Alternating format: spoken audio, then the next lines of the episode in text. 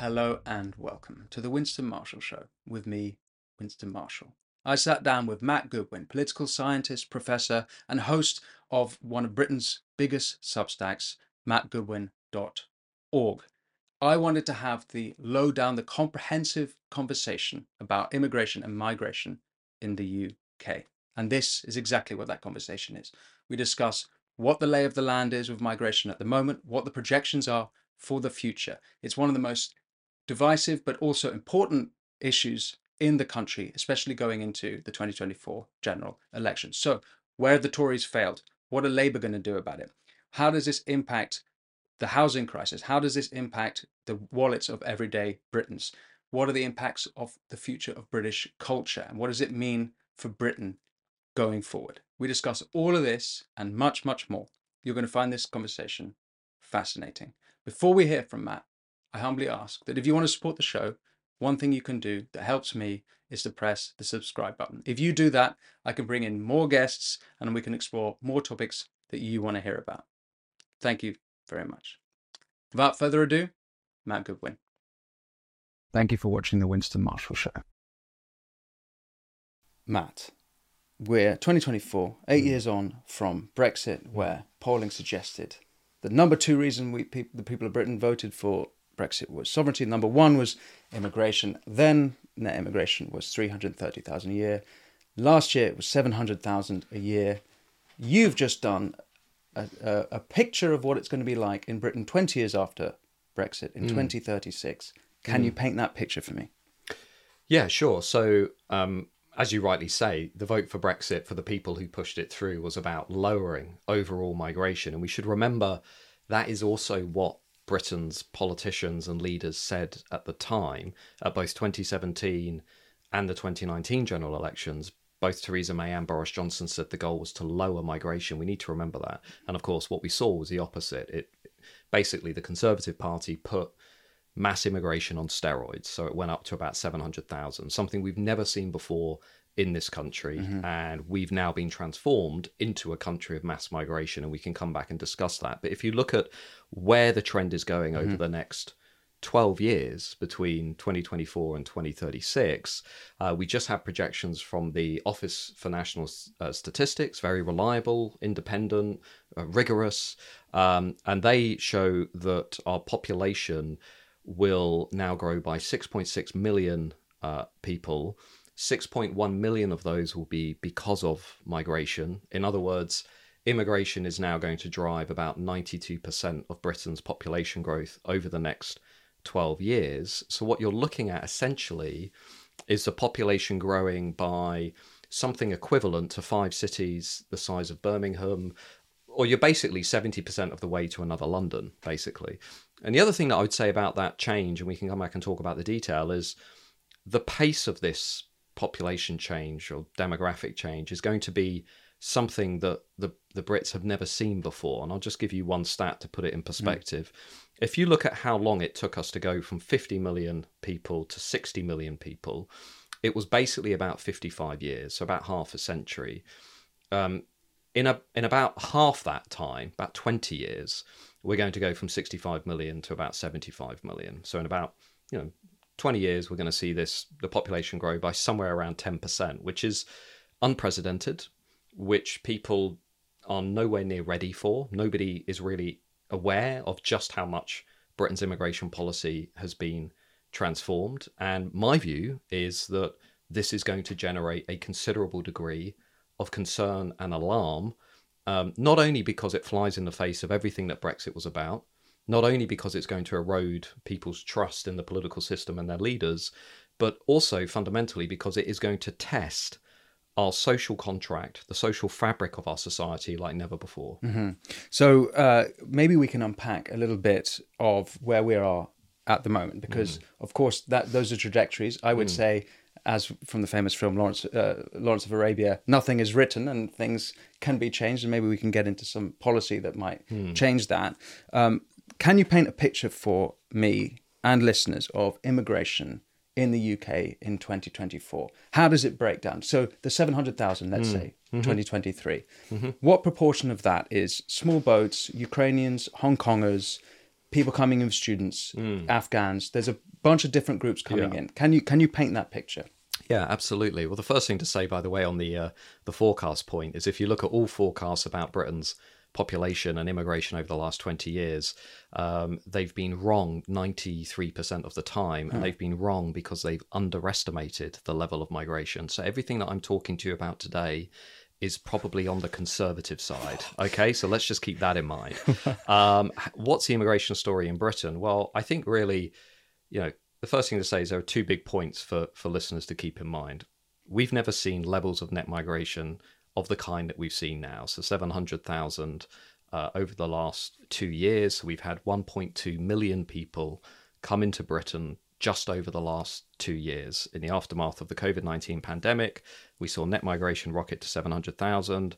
It was only 300,000 at the time of the Brexit referendum. It was only 100,000 when Tony Blair came into power in 1997 the second thing about that migration is it's mainly coming from outside of Europe. So when we think about migration in Britain, we often, you know, for much of the last 20 years, we thought about, you know, Polish plumbers and Romanian workers and Bulgarians and so on. Well, kind of forget all of that because what we're now seeing are entirely different flows of migration. Hmm. So a lot more Indians, a lot more Nigerians, a lot more Pakistanis, a lot more Ukrainians because of the war in Ukraine, but basically a lot more people from outside of Europe. That's the other key thing to, to remember.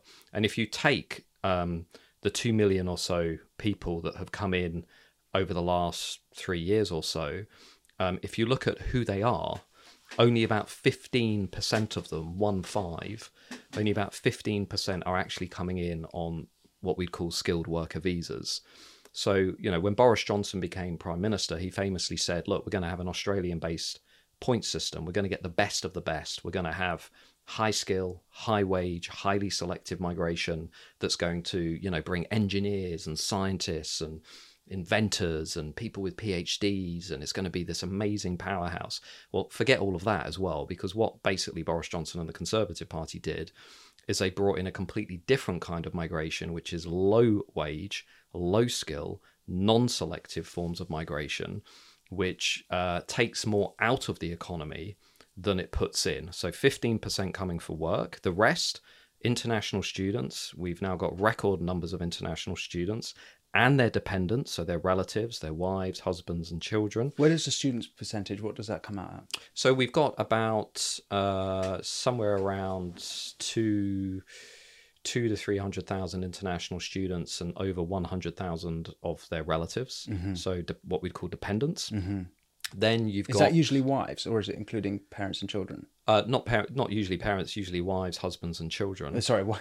why yeah. Yeah. usually spouse as well. Yeah, yeah, yeah, exactly. And um, beyond beyond student migration, then we've got um, uh, the relatives of workers coming in. We've got people coming in on humanitarian routes, so from Ukraine or um, Hong Kong.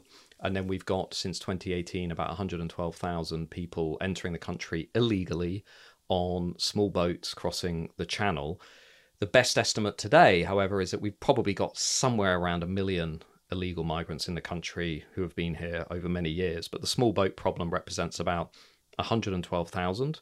But it, this is really a story actually about legal migration. So, so of the, you know, 1.2 million people that have come in over the last two years, most of those people are coming legally because the Conservatives have liberalised the whole system. So they're coming in on work visas, or they're coming in as the relatives of workers, or they're coming into the universities, or they hmm. happen to have a, a husband or a wife or a, a parent who's coming in to be a student, or they're coming in on these humanitarian routes. But but in short, Boris Johnson liberalised the whole system. The numbers went through the roof, and we're all now living with the consequences of that. Can you tell me about how that distributes across the UK? Are there specific regions of the UK that people are coming to? How does it affect, let's say, a Londoner different to uh, someone in Scotland? How does it affect someone differently in Birmingham to Newcastle? Yeah, I mean, historically, migration is always centered on the big cities, particularly London. But uh, it's also now increasingly flowing out of the big cities into, you know, smaller towns, uh, university towns, um, because we've got a lot more international students.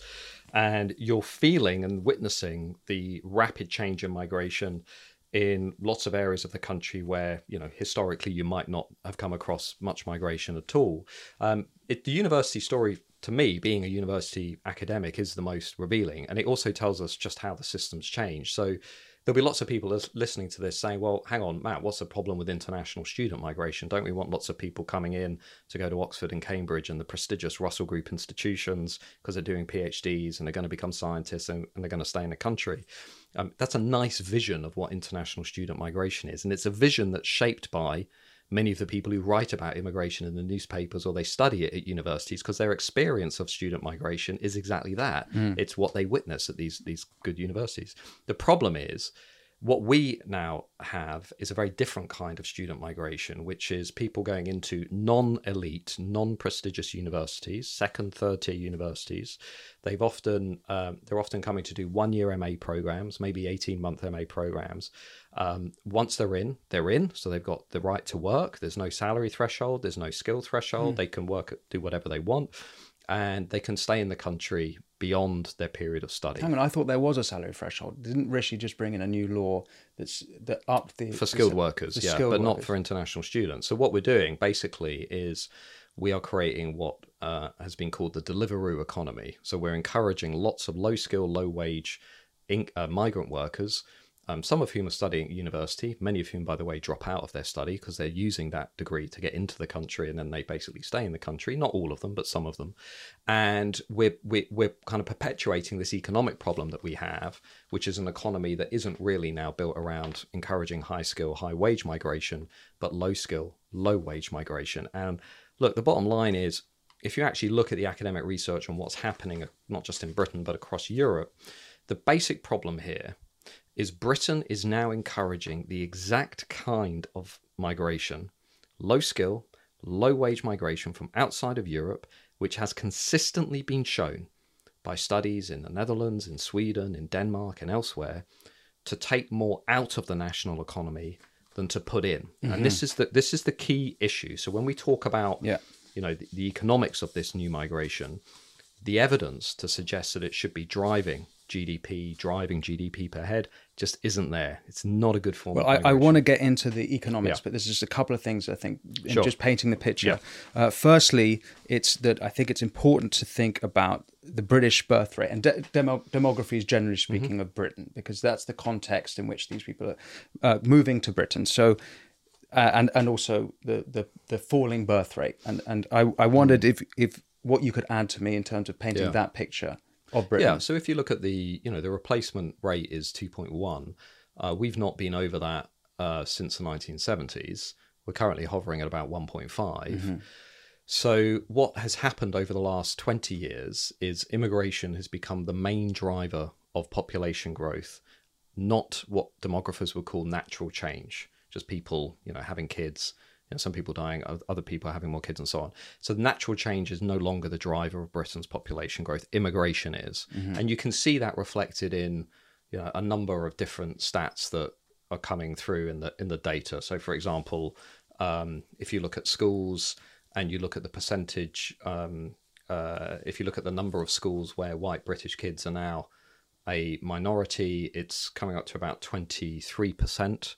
And if you look at the uh, share of schools um, uh, where uh, lots of kids are not even able to speak English, the numbers have doubled over the last 10, 20 years. So these are little. that would be man- mainly London and let's say the big yeah, cities, yeah, Birmingham, but, these these are indications of what's coming. So this is the sort of beginning of this this migration wave, if you like. Mm-hmm. Um, so what's happening is among the British population, the the birth rate is is nowhere near replacement, but among many of the migrant communities and people who are coming over, um, the birth rate is much is much higher. So, for example, among British Muslim communities, it's it's closer to 2 I think just actually a little bit above that. And if you look at Europe as a whole, uh, among you know, for example, non-Muslim Europeans, the the birth rate is one point five.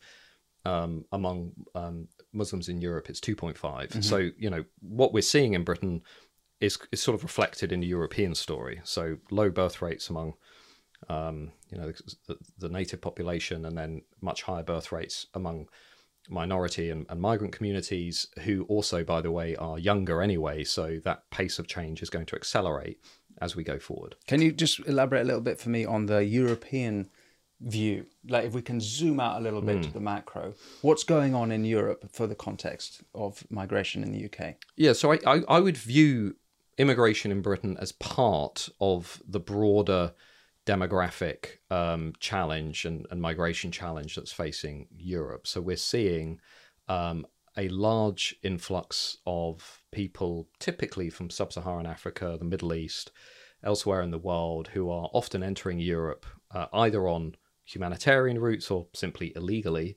and who are pressuring um, European borders, you know, European solidarity, social cohesion.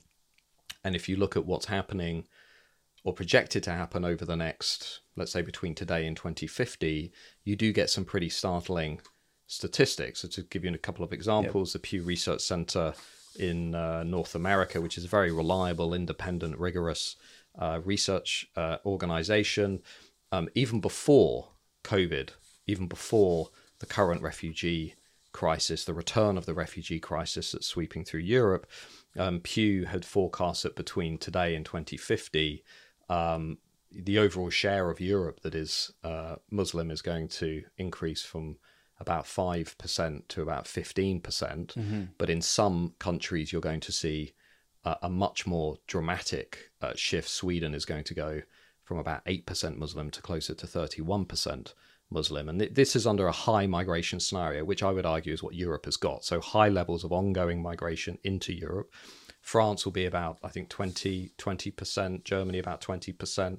Uh, the UK will see a threefold increase as well. Hmm. Um, and that's not to pick out one group. It's just to say that if you look at the migration flows into Europe, much of the migration now is coming from places, you know, Afghanistan and Eritrea, North North Africa, Sub-Saharan Africa, and so on. So we are likely to see not just more migration, but more religiously, culturally, um, identity distinctive forms of migration, mm-hmm. if that makes sense. And I think that's going to pressure Europe in a big way. And we're already seeing the political political effects of that when you look at the ongoing rise of people like Geert Wilders in the Netherlands, mm-hmm. Marine Le Pen in France, Giorgia Meloni in Italy, you know, I've been looking at national populist parties for 20 years. They're stronger than they've ever been. And why mm. is that? Because of the politics of migration, because lots of Europeans, understandably, are getting very nervous and anxious about the pace and the scale of this change and also the capacity of their countries to actually integrate newcomers. Mm. Progressives listening might think,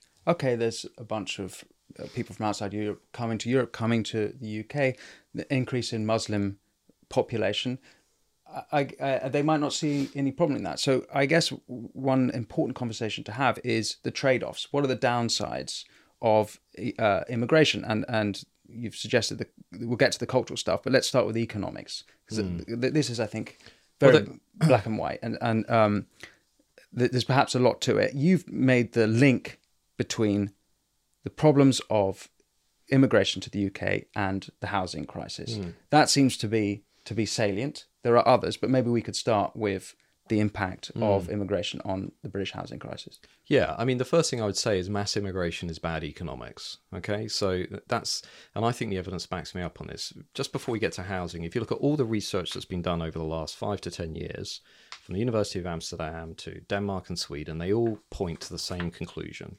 Relying on low wage, low skill migration from outside of Europe is a net fiscal cost not a net benefit to Western okay. economies. Break now, that down for me. So, well, what I mean is that most people who are coming in are taking more out of the economy uh, than they're contributing because typically they're not working in high skilled jobs. They're not generating lots of tax revenue. They've probably got more, more children, which means they're more of a burden on schools and the NHS and so on. In Britain, for example, for every child that goes through a primary school, it's about six thousand pounds a year.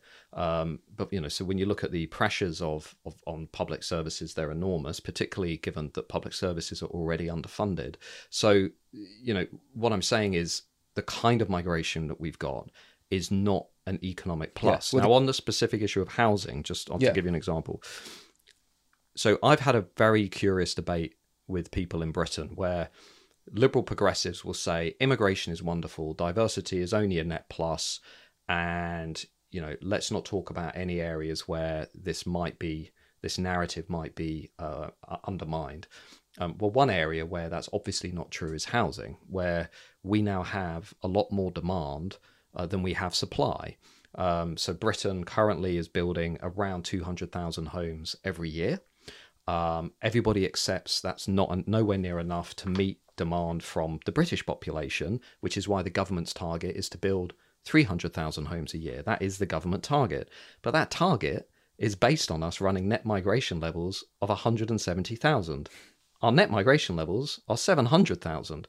So, what that hmm. means is we basically, if you look at research by the Centre for Policy Studies, among others, we need to basically be building somewhere between 320,000 and 550,000 homes every year for the next 15 years just to basically keep up with the pressure from migration. Okay, so we are, you know, between now and 2036, we're going to need somewhere around 5 million homes uh, for people coming into the country. Now, um, you know, I've got a colleague um, uh, who's pointed this out that we could build a, a city in terms of housing the size of Nottingham every year for the next 15 years, and we'd still need to find homes for about 80,000 people. So, so nobody is being real with the British people about the scale of the housing crisis. The the evidence is very clear on this. I'm very unpopular for pointing this out on social media and elsewhere, but if you read serious, independent, rigorous institutes, Migration Advisory Committee, the Migration Observatory at Oxford, they all basically say the same thing, which is it is clear that mass immigration is, is worsening the housing crisis by pushing up rents in places like London, where on average 20 people go for the same flat, um, and by driving up house prices. So for every 1% increase in the uh, uh, population, you get a one percent increase in house prices, basically. So, hmm. you know, it's it's it's it it's it. The evidence I think is clear. And then when you get to the, you know, the most need needy um, people in society, people who really do need help through social housing, the vast majority of social housing in London. Um, uh, lots of social housing in London, I should say, is is going to people who are not even born in Britain. So if you look, for example, at uh, the stats in London, um, you know, around about half of social housing in London is going to people who weren't born in Britain. About seventy percent of Somali families in London are in social housing, to give you one stat. And so imagine what this looks like if you're in your twenties or your thirties and you're a young professional. Let's say you're a British kid, you've played you played by the rules, you've gone to university, you've got a degree, you've come into Westminster, you're working, you know, in politics or a you know professional company you're paying let's say a thousand pounds a month to live in a pretty um, rubbish flat where you're probably living next to some dubious characters in a neighborhood that's pretty depressing um, and declining uh, on the periphery of London. You've got to get up in the morning, take the train into town. You've got to go past all this nice social housing in more affluent neighborhoods, which turns out isn't actually um, being lived in by by people um, you know who, who are British, and um, that's gonna that's gonna suck for a lot of young British graduates. In fact, I work with a lot of young British graduates, and I know that's exactly how they feel. And what we haven't really got here in this country is a serious, sensible national conversation about how migration is impacting not just housing, but impacting public services, is impacting levels of crime, impacting social cohesion, impacting multiculturalism and the extent to which it's working, uh, impacting national identity, impacting shared values. We're not allowed to actually have a serious conversation about migration because the two big parties are now basically saying the same thing, which is let's keep having more of it. Mm. Let's not question it. Let's keep having more of it. Now, why do they say that? Because they, firstly, on the left, it's about virtue signaling and moral righteousness. But for conservatives, it is fundamentally about supplying the economy with lots of bodies to keep big mm, business mm. happy, mm. to keep cheap, to keep labor, migrant labor as cheap as possible, to keep profits and consumption high. And then what happens as we sit here in early 2024? Well, we get the economic data which says, well, after 20 years of mass migration, Britain's in recession. But more importantly than that, our GDP per head numbers, m- meaning productivity per person, are are dismal, and they mm. have been dismal for a long period of time. Now, all the British people are told is mass migration equals good economy, mm. right? So have more migration, you get a better economy, you get better public services. Clearly, that is not happening. What we've had is 20 years of mass migration. We have a weak economy, which is not growing, not productive, um, not innovative. It, it, we remove any incentive for companies to invest in um, British kids or British workers and all of that. And we just go round and round in this Ponzi scheme, and everybody's too scared to call it out, and everybody is too scared to challenge it, even though the evidence is quite clear. Mass immigration is bad economics. I, I'll say one thing: it's not just young professionals that you give that example. I used to work in Bow in East London, and the uh, priority housing has been given to large, uh, uh, large amounts of people from the Bengali community, which means that working class white Brits have been pushed out, where their their mothers and grandmothers might still live in Bow. They are no longer able to buy uh, housing there, so they end up getting pushed further out of London.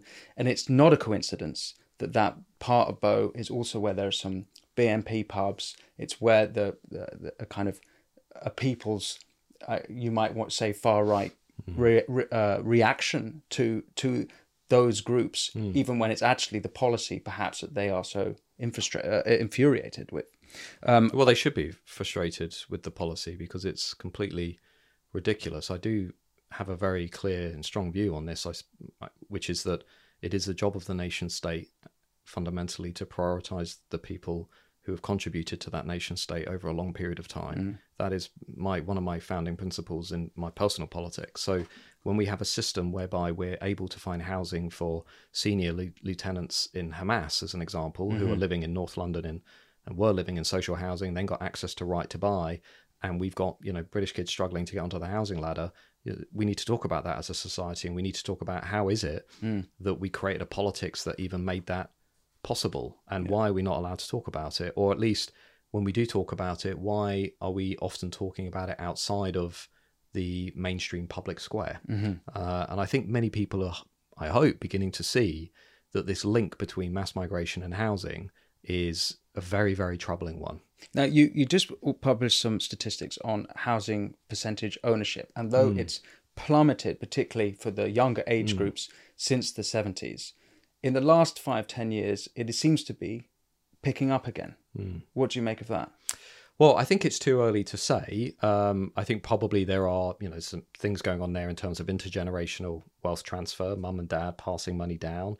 We had a number of schemes during COVID. You know, we changed stamp duty and things like that, which probably encouraged people into the housing market. We're certainly not building anywhere near enough Yeah. housing to for that to accommodate for that slight uptick. But basically, if you're between 18 and 40 compared to your predecessors in you know past generations you know you've been screwed Yeah. basically you are not on the housing ladder and until you inherit some housing or you inherit some wealth in order to get onto that housing ladder you are going to be having a very difficult time indeed and i think the evidence on that is pretty clear that also goes some way i think to explaining why only 10% of zoomers from gen z um, and only about I think 15 20% of millennials are planning to vote for the Conservative Party because you know they're looking at a party that has essentially chosen again after Brexit to prioritize mass migration over fixing these long-term problems within British society. Housing is one, the NHS is another, social care is another, universities is, is another.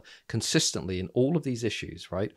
Mass immigration is used as a sticking plaster to cover the deeper problems and challenges that we face as a society. We are never going to have, look, let's be blunt, you can have mass immigration or you can have available, affordable housing. You can't have both. It's the same with the NHS.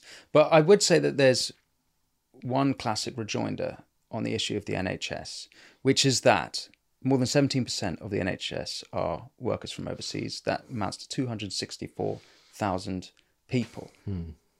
So it is not unfair to say that actually we need immigrants, Well, the NHS certainly needs immigrants. Well, I think we need some uh, immigrant workers in the NHS, but I think we've also, I think those numbers also reflect some very bad policy choices that we've made as a society. And one example is how we've capped the number of uh, British kids who can train and become doctors and medical professionals in the NHS. We've never expanded seriously the number of available places for British kids to enter the NHS. We've always kept the numbers down. Why? Because it's expensive to train people to go into the NHS. So what we've what we've done is a moral choice basically, but what we've done is we've said it's easier to recruit cheaper uh, workers, cheaper doctors, cheaper nurses from abroad. We've taken them away from countries that I would argue need them more than we do in some respects. And we said this is a choice. It's easier to do this than actually train British kids to do these jobs. And I think that too, again, reflects the way in which migration is used as a short-term fix to avoid dealing with longer-term problems. It's same the same exactly the same in social care. Rather than pay people more money, rather than reform the social care system to encourage, you know, more Brits to go into it, you know, including by the way the half a million Brits that we've got um, currently losing dignity and meaning in the welfare system, uh, rather than raise wages, improve conditions, it's easier to import cheap workers again from abroad and their relatives, by the way. So that also has been driving net migration upwards because we're not actually making any of the tough decisions. And the Conservatives are partly to blame for this, but the Labour Party, you know, under Tony Blair also uh, made similar decisions. We are now hooked. It's like a we're like a drug addict. I mean, we are hooked on mass migration because we are too terrified or unable to think about how we might fix these long term structural problems in a more interesting, innovative, and I would also add moral way. Listen, we're going to go into. Well, I want to hear what the Matt Goodwin policy ideas okay. are to deal with those. But before we do, yeah. I don't think we've fully really mapped out the scale mm. of the situation and, and the issue. Mm. Let's talk about the cultural impact mm. of immigration. So, Sadiq Khan is constantly saying diversity is our greatest strength. Mm-hmm. I'm quite old fashioned and I happen to think that unity is our greatest strength. Mm. We are a nation now which is uh, successfully multi ethnic, I would say unsuccessfully multicultural. Uh, what are the cultural impacts of immigration? Well, um, mass migration of the sort that we are currently living through is leading to a rapid um, growth or pr- proliferation in the number of languages, identities, cultural practices, and beliefs uh, within our society. So the question then becomes how do you unify people around a common national story, around a shared identity, around a shared sense of values, a shared sense of history, a shared sense of purpose? Um, I would actually disagree with Sadiq Khan. I think, you know, diversity is our strength. To say that a country is welcoming of diversity is fine, but to say that diversity is the bedrock of who we are, of our national identity, is like saying we have no real identity of our own. Mm. And many people in this country feel very strongly about the fact that we do have a distinctive history we have a distinctive identity, we have a distinctive set of values, we have a distinctive way of life that can be traced back over thousands of years, and they do not want to simply reshape that, all of that, around these universal liberal platitudes like diversity is our strength. And this is an important point about multiculturalism.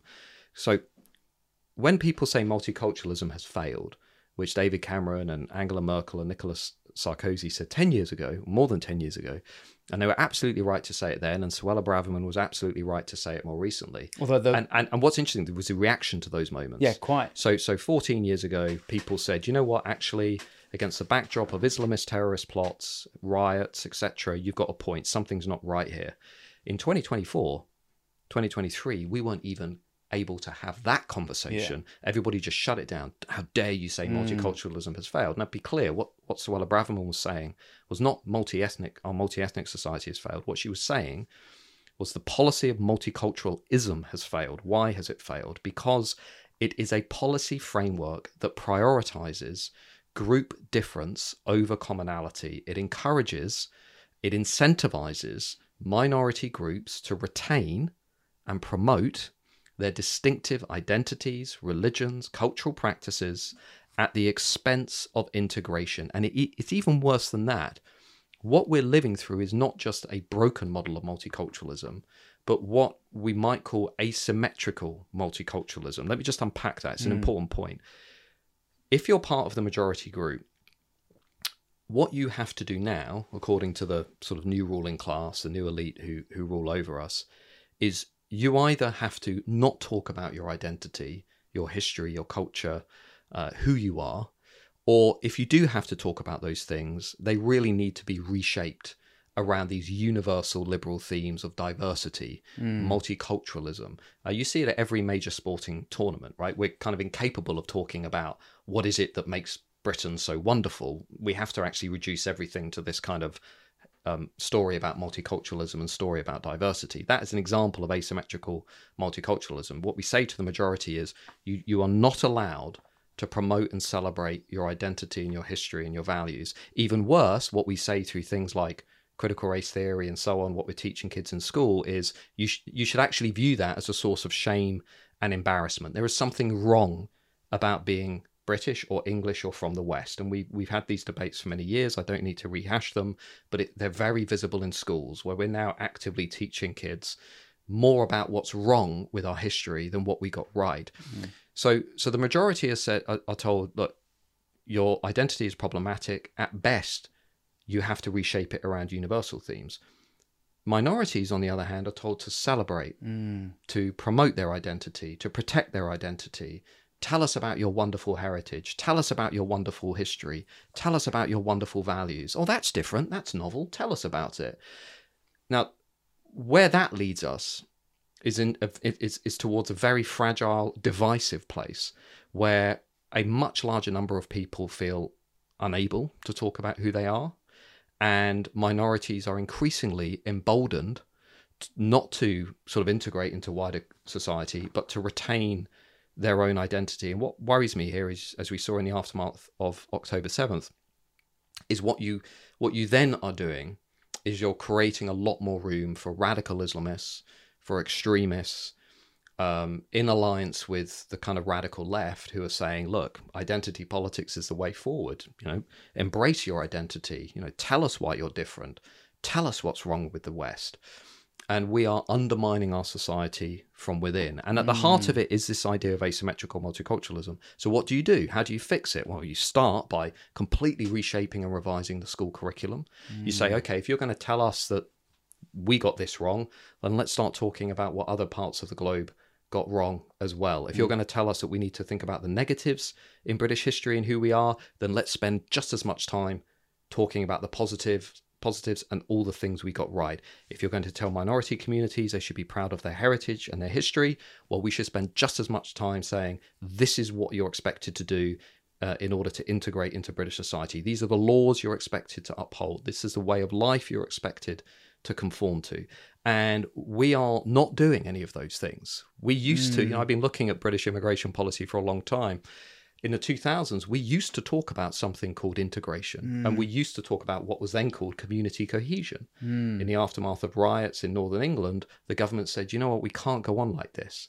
We can't have people um, taking to the streets and engaging in, in violence and um, urban disputes and, and, and riots and so on. Not just the north of England, that was the whole country. Yeah, exactly. We need a we need a serious strategy for integration. Now, I'm personally very skeptical about integration policy because I think when you've got very high rates of mass migration, it doesn't really matter what you're doing when it comes to integration. It's just going to be very, very difficult to hold everybody together. But today, we're not even talking yeah. about integration and cohesion. After October 7th, I did not see a serious frontline politician come out and say, guys, we've got a bit of a problem here. We've yeah. got hundreds of thousands of people inside our community actively celebrating Islamist terrorism murder, mayhem, and violence committed against Jews, we have a major problem in our society. We need to talk about it.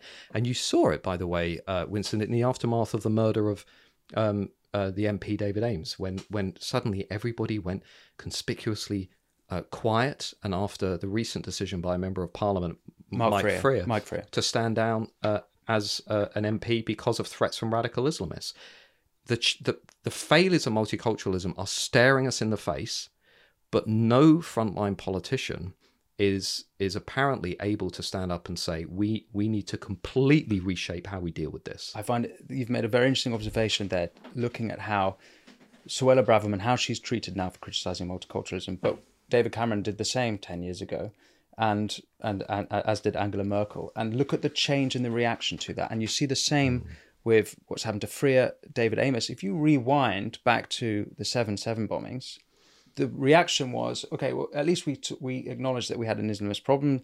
There's, um, they, you know, started prevent program. Mm. Uh, after the Manchester arena bombing, um, the reaction w- was different to then. It was like love, not hate. Don't look back in anger. But at least then there was conversations. There was like, oh, there are twenty two thousand mm. jihadis in Britain at, least uh, there was a at least there was some conversation. Now that's gone. Yeah, I uh, don't uh, think it's we're- It's like we've made it politically incorrect. It, the hmm. politically incorrectness has only increased in that decade. Why do you make? it- what do it- you- well, why is that? It well, the first the answer is because the left has radicalized. That's the answer. So the left-leaning graduate class has radicalized over the last 15 years and they also dominate the institutions. So what has happened is they've imposed the new religion, which is diversity. The new religion has been imposed on the rest of society through their dominance over the institutions. This is not a conspiracy. It's just you look at B- the BBC, hmm. large parts of the media, the civil service, museums, galleries, both political parties, they are overwhelmingly dominated by elite university Oh, I could graduates do a whole hour on the music industry who for you. in the music industry, publishing industry, hmm. universities, which I know very well. And what's happened is, as the graduate class has moved very left on these issues, partly to disassociate themselves from Brexit and Trump and so on, they've basically doubled down on social liberalism. They've embraced this radical woke progressivism. That's now become a really important part of who they are, how they see themselves. Mm. You know, they have to do the Sadiq Khan thing. They have to shout, "Hey, Black Lives Matter." Although interestingly, nobody's shouting that now that BLM came out in support of Hamas. But everybody is is out there. They're projecting th- those those luxury beliefs, and they're moving leftwards, right? So what happens is the conversation gets shut down, and if you talk about some of the problems that, that we have had, and I, by the way, I've polled Suella Braverman's comments. You know, she she not only said multiculturalism has failed, she called the small boats an invasion. She said Britain is facing an invasion. 112,000 people entering the country illegally, mainly, by the way, young men under the age of 40. Um, large majorities of, of British people agree with her. So this isn't a kind of country issue. This is an, an elite issue. So I think Andrew Sullivan in the US has made this point. You know, we're living through the greatest radicalization of the elite class for half a century. And I mm. think he's absolutely right. Mm. This is something comparable to the 60s and the 70s. And as the elite class are drifting away from everybody else, mm. they're projecting those luxury beliefs on, on ordinary people. They're, you know, they're advocating beliefs that bring them no costs, that bring them more status from other elites, but which impose enormous costs on everybody else. Mass migration is one of them. It's not my colleagues at Oxford and, and Cambridge that are going to feel the negative effects of migration. They don't even know what ordinary migration looks like. They think migration is high skilled, you know, high wage, you know, uh, high, high, um, highly selective PhD students you know, from Silicon Valley coming into Oxford to do a PhD. They don't know what actual migration looks like. And ordinary people do. Or- mm. Ordinary people who are out on the periphery of London or the big cities competing, 20 people for a flat, or seeing their wages squeezed, or seeing their local factory shut down, or seeing Sports Direct, which actually happened in Yorkshire. Sports Direct basically sacked a load of people and then brought in busloads of migrant workers because it was cheaper. You know, these are things that Really? yeah, these are things that are actually happening. The Labour MPs have written about exactly all of all of those issues that have happened in Yorkshire and elsewhere. Ordinary people know what mass migration means. Hmm. The elite class instead are using it to project their luxury beliefs, and this is where eventually something will crack. And we're already seeing, you know, the rise of the Reform Party in British politics, the rise of national populists elsewhere in Europe, and this is a symptom of the masses rebelling against this policy, and it is a very conscious policy, right? Hmm. This is an important point people forget. They think, oh, this is inevitable. Mass migration was never inevitable. It was a conscious policy decision that was pushed through, I would argue, by big business, by the liberal graduate class in alliance to basically serve their own interests and to hell with everybody else. Hmm. You mentioned the October 7th massacre and the reaction on the streets of Britain. Obviously, we're in London every week since there have been marches through the streets of hmm. central London. And there's just been a report from the Community Security Trust that uh, anti Semitism, there have been 4,103 anti Semitic incidents in the UK in 2023, the vast majority coming after October 7th. And the, the previous annual record had been 2,261. So, a mass increase. Do you think the anti Semitism is an immigrant problem, as you sort of suggested, or is it a British problem? And I would say I have seen just as many white British people partaking in that British uh, in that anti Semitism as I have seen non white people. Yeah. Um, the first thing to say is that I, in the aftermath of October 7th, I, I cannot recall a time in my life when I've been more ashamed actually to, to, to, to live in Britain.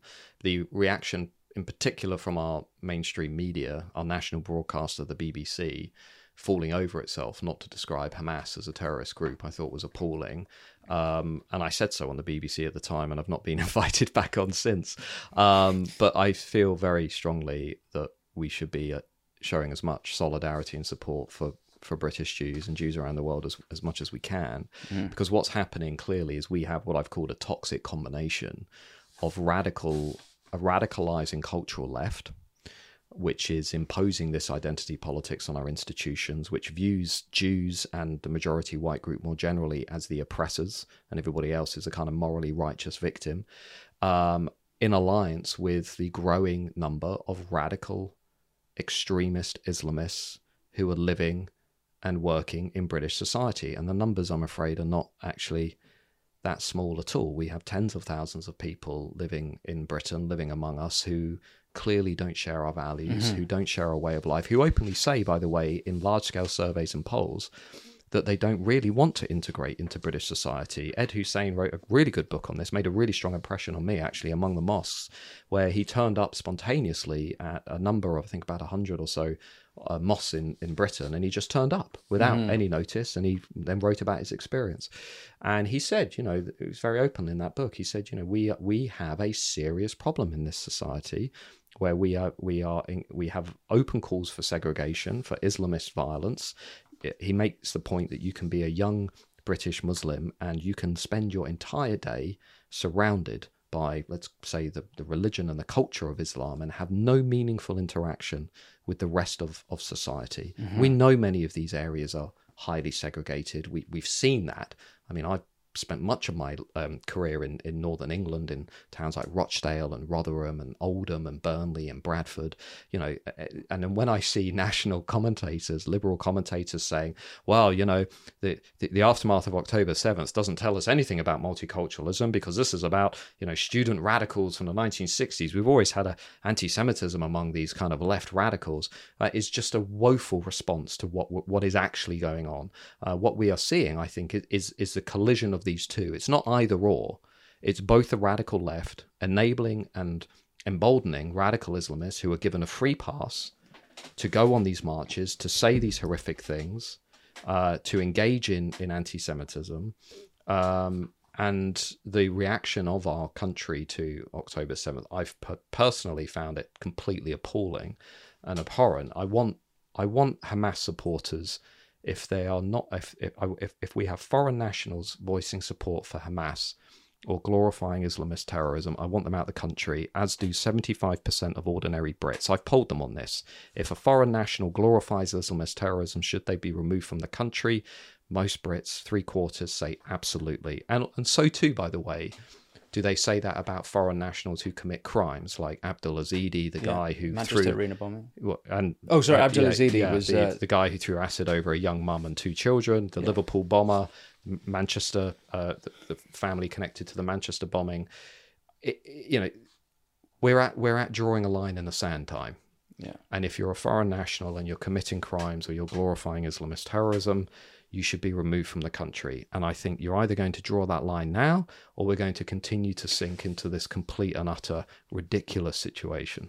So let's talk just on deportation then, because there's a lot of that word has been going around and it's easy enough to apply when it's foreign nationals. But mm. then uh, let's take the example of Salman Abedi, the Manchester Arena bombing, who was a British citizen. It was his father who'd come over from Libya. Mm. His father had been involved with a group uh, trying to remove Gaddafi in Libya, mm. but had been linked to jihadis, so it was a banned group in Britain. But Salman Abedi himself was a British citizen. What do you do in that scenario? But in that scenario, he wouldn't have been in the country if we'd actually taken the right action that we should have taken with his older relatives, like the senior Hamas lieutenant. Okay, well, who was given who was given housing in, in North London and, and also right. part, allowed to participate in the right to buy scheme. Meanwhile, organising you know terrorist plots. If somebody is a British citizen, I'm very very uh, uneasy and I would I would say opposed to the idea of deportation. But if somebody is a foreign national who is committing crimes, um, and uh, has complete disregard for upholding our way of life and, our, and the rule of law, then we should be doing whatever possible to remove those individuals from the country. We have tried to do that. Uh, that has been blocked by mainly by our membership of the European Convention on Human Rights, mainly by what we might call the the charity industrial complex that kicks into gear whenever we try and remove a rapist or a murderer or a class Oh, yeah, A drug dealer from the country types, yeah. as we almost did with a with a with a with a flight i think a year or two ago um, and that was blocked by the courts. Now most brits think this is absolutely ridiculous. My interpretation of taking back control was leaving any convention international obligation that we have that prevents us from genuinely controlling who comes in and out of the country. If we'd actually been able to do that abdul ezedi as one example who entered britain illegally who applied for asylum twice, was rejected twice, went on to commit a sexual offence, a serious sexual offence, then applied for asylum for a third time, was given asylum because a priest signed off on the uh, request saying that he converted to Christianity. Well, then he wouldn't have gone on and thrown acid over a mother and two kids if we'd actually had an asylum system that works. Here's just, here's just one stat, okay? Uh, We mentioned earlier on people coming over on the small boats. We've had 112,000 people since 2018 we have removed 1.3% of those people from the mm. country. That 1.3%. Okay. And most of those were Albanians. Okay. We have not come close to dealing with the illegal migration issue because we are stuck in a legal quagmire. We are stuck in a sort of you know charity industrial complex that we cannot seem to, to, to cut ourselves off from. And this will only get worse under a Labour government, maybe two Labour governments. Let's see what happens. There is no viable plan within either of the main parties for actually dealing with this issue of illegal migration and exiting the ECHR, which we need to do, and reform the Human Rights Act and the Equalities Act so we can genuinely control who is in the country and who isn't. Because underlying this, Winston, is a really important principle. We either prioritize the safety and the security of British people, or we prioritize the rights of illegal migrants. I'm with the British people. That's the choice I've made. That's a principle in my personal politics. But I think many people out there can sense the opposite is true, and they're right to think that way because we do have an asylum system that's completely broken. Yeah. So look, seeing as we're on this topic, I want to know what the Matt Goodwin policies are. Yeah. Deport foreign nationals who uh, Commit crimes, Um, leave the ECHR, Yeah. which has blocked the Rwanda deal. Did you support the Rwanda deal? I support the Rwanda deal. I still support the Rwanda deal. So, by the way, does everybody, well, I wouldn't say everybody, but many important people within the security services who understand the nature of the problem. So, you've got Rishi Sunak, Boris Johnson as well, saying, look, the only way you're going to solve the illegal migration problem is by having an active deterrent. Okay, you can have as many security vessels and police vessels and surveillance vessels in the channel. You can be smashing the gangs all day long in northern France, but it's like whack a mole. Every time you remove one, another one pops up, right? Because it's not hard to get a dinghy and a torch and a few life jackets, and there you go, right? So the Labour Party's plan of let's not do anything like Rwanda, let's just smash the gangs is ridiculous. It's not going to work. I've not met anybody working on the small boats problem from a legal perspective or a security perspective who thinks the Labour plan is going to work.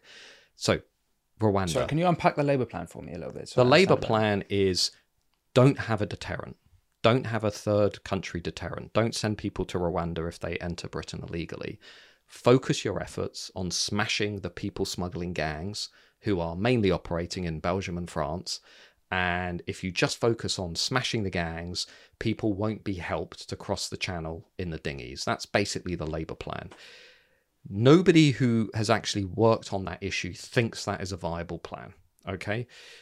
What you need, as Australia and elsewhere has shown, is an active, ongoing deterrent which sends a big, loud message to every would be illegal migrant around the world. If you go to Britain, they will put you on a plane to another country within a few days of you arriving, and that country happens to be, in this case, Rwanda. Mm. Now, the liberal commentariat are eh, up in arms about Rwanda. How could we do this? Mo- more Brits support the Rwanda policy than oppose it, right? Um, again, you know, the public opinion or the views of the elites are not reflected in the views of the masses. People don't want to be living with this problem. They don't want to be spending six or seven million pounds every day on hotels for illegal migrants and asylum seekers. They want the problem fixed. So what you need, my plan, Matt Goodwin plan, You need an active deterrent that works, right? The, the moment you arrive in Britain illegally, you're put on a plane and you go to Rwanda or wherever to have your application processed, okay? And if you are, are uh, if it's um, accepted, then you can come back to Britain and, you know, um, but if it's not, which in most cases it won't be, you can either stay in that third country or you can go back to where you came from. Or maybe you could stay in France, which is a, a safe country. Um, meanwhile, we need a complete root and branch reform of the Home Office, which has consistently shown itself to be incapable of managing the illegal migration issue, which has also become highly politicized. If you're a civil servant and you're threatening to strike because you're being asked to work on a government policy that you disagree with, which did happen in the civil service. We had civil servants saying they wouldn't work on the Rwanda policy because it undermined their own politics. Well, I'm sorry, you shouldn't be in the civil service, right? And we need a root and branch reform of the Home Office.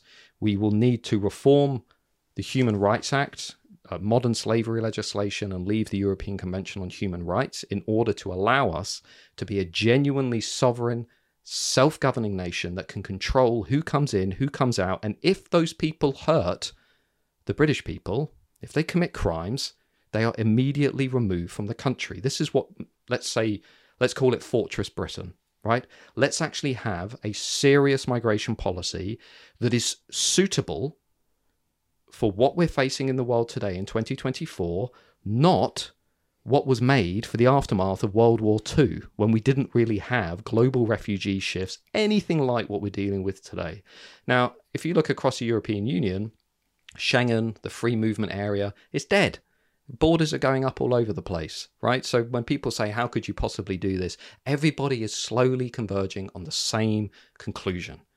Europe is going to need a lot of third country deterrence. It's going to need stronger borders. It's going to need stronger leaders who are actually serious about protecting people within their countries.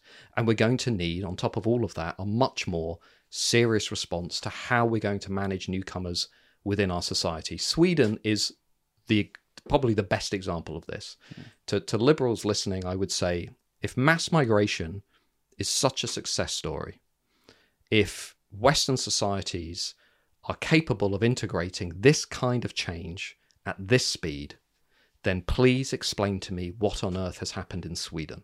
That's my challenge to any liberal listening to this podcast because I've been to Sweden and I've met people on the left and the right and in the center, and I've yet to meet somebody who doesn't say to me, Our experiment with mass migration has been a failure. Hmm. They all say that now because they have gang violence out of control. They have highly segregated neighborhoods. Did you say it was eight percent Muslim population in, in Sweden? It's going to go from eight percent to closer to 30, 31% by 2050 mm. if they maintain high ongoing rates of migration. Now, Swedish politics has been completely upended. They've moved sharply to the right. Even the left has come out and said, they're not going to get away with the uh, they're not going to get rid of the national populist uh, hardline policies on migration because even the left lots of people on the left now say this experiment with mass migration has been a disaster. We've got children in mainly immigrant gangs running around Sweden throwing grenades at buildings. I mean this is a very serious issue. This has been written about extensively. Uh, Paulina Neuding among others who have who have done a very good job of explaining what is happening in Sweden so, my challenge to any liberal listening is if this is such a success story, why is that happening? Why is a country like Sweden doing a U turn at 100 miles an hour and saying this is not the right approach for a Western society. Denmark too, by the way. I mean, Denmark has been much more restrictive, but Denmark has has basically come come forward with a with a whole range of new integration policies. They're knocking down um, segregated apartment buildings. They're not allowing the children of migrants to go to schools that are full of um, minor- children from minority backgrounds. They're doing some really tough stuff mm. to try and ensure that they can hold on to that shared sense of values and shared sense of identity. But at the end of the day, as I said earlier, integration is fine, integration policy. But if you're running mass migration at this level, at this speed, integration policy ain't going to be enough, right? It's just not going to be enough to hold everything together. Uh, and that's where I get a, that's where I get anxious about where Britain is going. Not not over the next fifty years, but over the next ten years. Mm. You know, as I say, we're not even talking about how we're going to manage this social contract. And and no, and last point, most people out there haven't even realized it yet. There was a great study in early 2024, and I asked the Brits, can you estimate what the level of net migration is in the country today? What's your guess? The average estimate among ordinary voters was that we have a net migration rate of 70,000. The actual rate is 700,000. Mm. So Joe Bloggs out there hasn't even realized what's happening. You mentioned social contracts, and I want to talk about social cohesion. And as you make the point, we need to talk about borders and migration control before we talk about assimilation and migration uh, is integration. But I do want to talk about assimilation and integration. It seems like it's an important point. Just when you're talking about Sweden, I was thinking, at, and and and the growth it's going to change in dem, in demographics. Do you think? I guess I'm asking as a political. You're a political scientist. Mm. Is there a certain percentage of a, a, a core culture Yeah. that a nation needs for cohesion? And if is there a line? Uh, is there a percentage point or a line at which point a, a, a nation crosses it? There is no point of return. Hmm. Well, I mean, I'm not a demographer, so that that's probably more of a question for a demographer or a, a population scholar. What I would say is the kind of change that European societies are going to see between now and 2050 is going to be pretty much unlike anything they've seen before. And it's going to be a kind of migration that is not just going to be economically challenging, but is going to be challenging in terms of religion, in terms of culture, in terms of identity. I think France is a good example here. You can see the way in which their evolving migration story has rapidly now um, uh, tilted into some very serious debates about national security, Islamist terrorism, of sort of ongoing low level low level violence is essentially what we're seeing uh, the normalization of teachers being beheaded of um, you know serious acts of crime where we sort of shrug our shoulders and say well we're kind of used to that now you know and we're starting to see that in the UK as well. And I think when you're looking at the kinds of shifts that we're going to see they're going to be very pronounced. And you know one of the things that I always come back to is, you know, in, in essence, you don't need large numbers. What what often brings about change are small numbers of highly radical, committed people, right? And whether that's on the radical left, where you get a kind of, you know, 15% of radical progressives in Britain, about 15% of Britain is made up of radical progressives. Um, you know, they are utterly committed to their new religion. To, You only need a few thousand people for a Bolshevik revolution. Right, exactly, yeah, and and I think on the other side too, you know, the radical Islamists that are forcing MPs out of office, that are basically, you know, uh, engaging in, in in fraud or leading, you know, child sexual exploitation rings in northern England and so on. I mean, you know, you only need a small number of people to really make a society feel unsafe, uncaring, dangerous, and divisive. Um, and I'm, you know, obviously you can tell I I'm deeply concerned about. It's not actually the pace and scale of the change that we're going to see.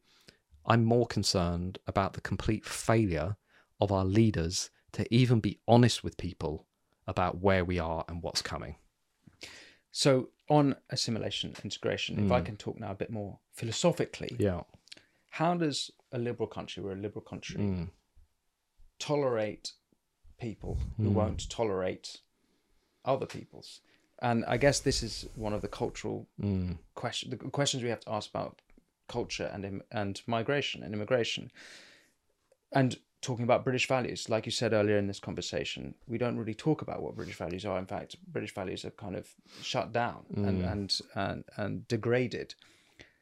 What are the British values? What what are the things that we need to say? This is what it is to be British. Yeah. These these are the standards that you have to meet if you come in. And then I guess there would be a mm. policy question there as well, which is what do, do we have standards for people to come into the country? You hmm. already have to speak English fluently, let's say, or you have to. In America, they have a system where you have to answer these crazy questionnaires that even Americans wouldn't, hmm. you know, wouldn't pass these these tests they did if you want to get a green hmm. card. What what would you think should be the the test here? How do we do it in Britain? Well, I think, firstly, that the era of Britain being tolerant of people who are not tolerant of us needs to end. And what I mean by that is the very vague, abstract conversation that we like to have with ourselves about Britishness being about inclusivity, diversity, fairness, tolerance. Things that, to be frank, are pretty meaningless when No, it comes sorry, to debates like like like this. Let me just let me just finish though. We've had over the years repeated attempts to frame Britishness from New Labour and Tony Blair in 1997 through to David Cameron, attempts to reframe Britishness around very vague, abstract concepts, which I don't think are particularly well suited for the kind of era and changes that we are now living in. So, at, at a minimum, if you do not uphold and respect the rule of law, if you do not respect um, the sort of British cultural um, characteristic of of fair play, of playing by the rules, of upholding um, you know social norms and standards in society. Um, if you are openly denigrating um, our institutions, the symbols of our ways of life, um, then those people, those kinds of people, you know, should either um, you know be uh, we need a new policy framework for for integrating those people but more of those people should not be encouraged into the country would be my view we Yeah, have but- to draw a okay. line But we have a British tradition of criticizing. You know, there's a British tradition of criticizing the monarchy that goes back centuries. That We uh, there's a British. i'm not saying criticizing the monarchy i'm saying if you are Well, engaging if you are if you're if you're engaging in in criminality if you're breaking the law if you're engaging in the industrial scale rape of young white working class girls in northern towns and you have clearly not integrated or assimilated into the british way yeah, of life that, by that point, we need late. yeah no well is it i mean we need a much more robust policy response to those violations of who we are so we need for as a, at a minimum a much stronger legal and judicial system that that makes it clear there are consequences for breaking uh, the rule of law and breaking expectations about what it means to be in this country and I would argue the criminal system is not doing that. If you go through all of those cases of, of, as I say, mainly Pakistani Muslim men who were engaged in those gangs, I don't think the sentences were anywhere near hard enough. I think they should have been given, you know, extensive custodial sentences. Um, those are those are examples, and I come back to those examples because they really do bring to life the problems that we have with multiculturalism as a as a society. If you're, if you're glorifying Islamist terrorism on the streets of London, we there need to be consequences. There need to be visible, serious consequences in order to project to everybody else that we have an expectation around integration. And I don't think we have been doing that. And I don't think also, by the way, just saying, well, to be British is to be welcoming of diversity doesn't mean anything. Yeah, It but doesn't sorry, mean that anything isn't at a all. fundamental British value. Like the liberal, uh, the, all the liberal tracts and the liberal acts of the 17th century Mm. and after the religious wars, and that is fundamental to British values. It's the, the point is though that that is not all it is. There's a lot more to it. There's a history, like you mentioned earlier. There's the language that you mentioned. There's a earlier. tolerance, but there's not a to- there's no there, there there is a tolerance, but there's not been a tolerance when it comes to violating the rule of law and violating um you know But the problem then, and this is what this is what Oriana Fallaci called libericide, is you can say, oh, the rule of law, but then if you believe in Sharia law, you can't accept the rule of law because Sharia law will always come before it. But the li- liberal British policy of tolerance means that we'll accept people into Britain who don't believe in the rule of law. So how do how do you at the border say if you don't believe in the rule of law, they'll just say, yeah, whatever I believe, and I'll come in. Like how do you actually police well it's the same actually- i think it's the same question for how do we how do we know whether you know the church for example in allowing people to convert to christianity who are clearly not genuine That's a terrible scandal. I was reading an article Uh, this morning that one pastor in South Wales baptized 500 people, asylum seekers Hmm. specifically, who uh, said they wanted to convert. And as soon as he'd done the con- sorry done the conversion, they disappeared. and never saw them again. But I think as a society, we need, we're going to need to seriously upgrade our expectations of integration and what it means and what we're going to expect of people uh, when they enter into our society and, and to ensure that there are consequences when people violate the rule of law and when they violate, you know, procedures and institutions that make us who we are. Mm. I mean, if, if, if you're, as I say, if you're glorifying Islamic State, if you're engaging in open criminality, if you know, there have to be much more serious consequences. We have to start drawing a line in the sand because I do think on many of these issues we have been too liberal. You know, yes, of course we've always been liberal, but we've not been liberal to the point of allowing people to undermine who we are as a society, as a country, And I think we have lapsed into that now. You know, when we're giving, you know, senior lieutenants in Hamas the ability to to operate within here without any consequences or, you know, IS supporters. We've not we've not we've not been anywhere near as tough as we should have been. And when now we're we're facing the consequences of that. One thing I I noticed is a a, a, a guy called Dylan Hussein, Dilly Hussain, I should know, say, yeah. who uh, outspoken, uh, uh, I'd say, has come out very strongly anti-Israel. Would be putting it neatly, perhaps Yes. or nicely. Uh, but one thing I noticed is that he said that Britain is a secular country, and that's just not true. We're No. a Christian country, and it might be true that a minority of the country actually are Christian, but our values are Christian values, and I think it's very important to assert that we are a Christian country. Do you think we're a Christian country? Well, we're certainly sh- we we are, and we're certainly shaped and influenced by our Christian heritage. But at the same time, I look at large scale surveys of the population today. Gen Z, Zoomers, one percent identify with the Church of England. One percent. Um, you know, we've we've never seen that before. We we have we're not practicing, we're not active Christians. Most people would say, yeah, you know, on balance, Britain's a Christian country, but um, but the sharp decline in religiosity or Christian uh, faith um, is very clear in the data. So too, by the way, is a sharp decline in in other aspects of Britishness. You know, for example, um, pride in our national identity among Gen Z has collapsed. Um, support for the monarchy, a symbol of who we are, right? Whatever your views on the monarchy, it is an important symbol of who we are. Support among Gen Z, much lower than than other generations. Uh, look at Israel and uh, and Gaza. Uh, the views among Gen Z again very different from older generations. Now, people might say, "Well, Matt, that's a cohort effect, and over time they'll they'll they'll change and their views will evolve." Maybe, but there's another view, which is these are the kids that have gone through the primary, secondary, university education system who have been exposed to a very openly political view of the world. Uh, and we're not, we're not, we don't know what's going to happen in the years ahead. But we can see that Gen Z are more left wing than than any generation in the past in our recorded history. We've never had an age divide in politics like we've got today, where only eight percent of Gen Z are planning to vote conservative. We didn't have that in the seventies, the eighties, and nineties. This is new.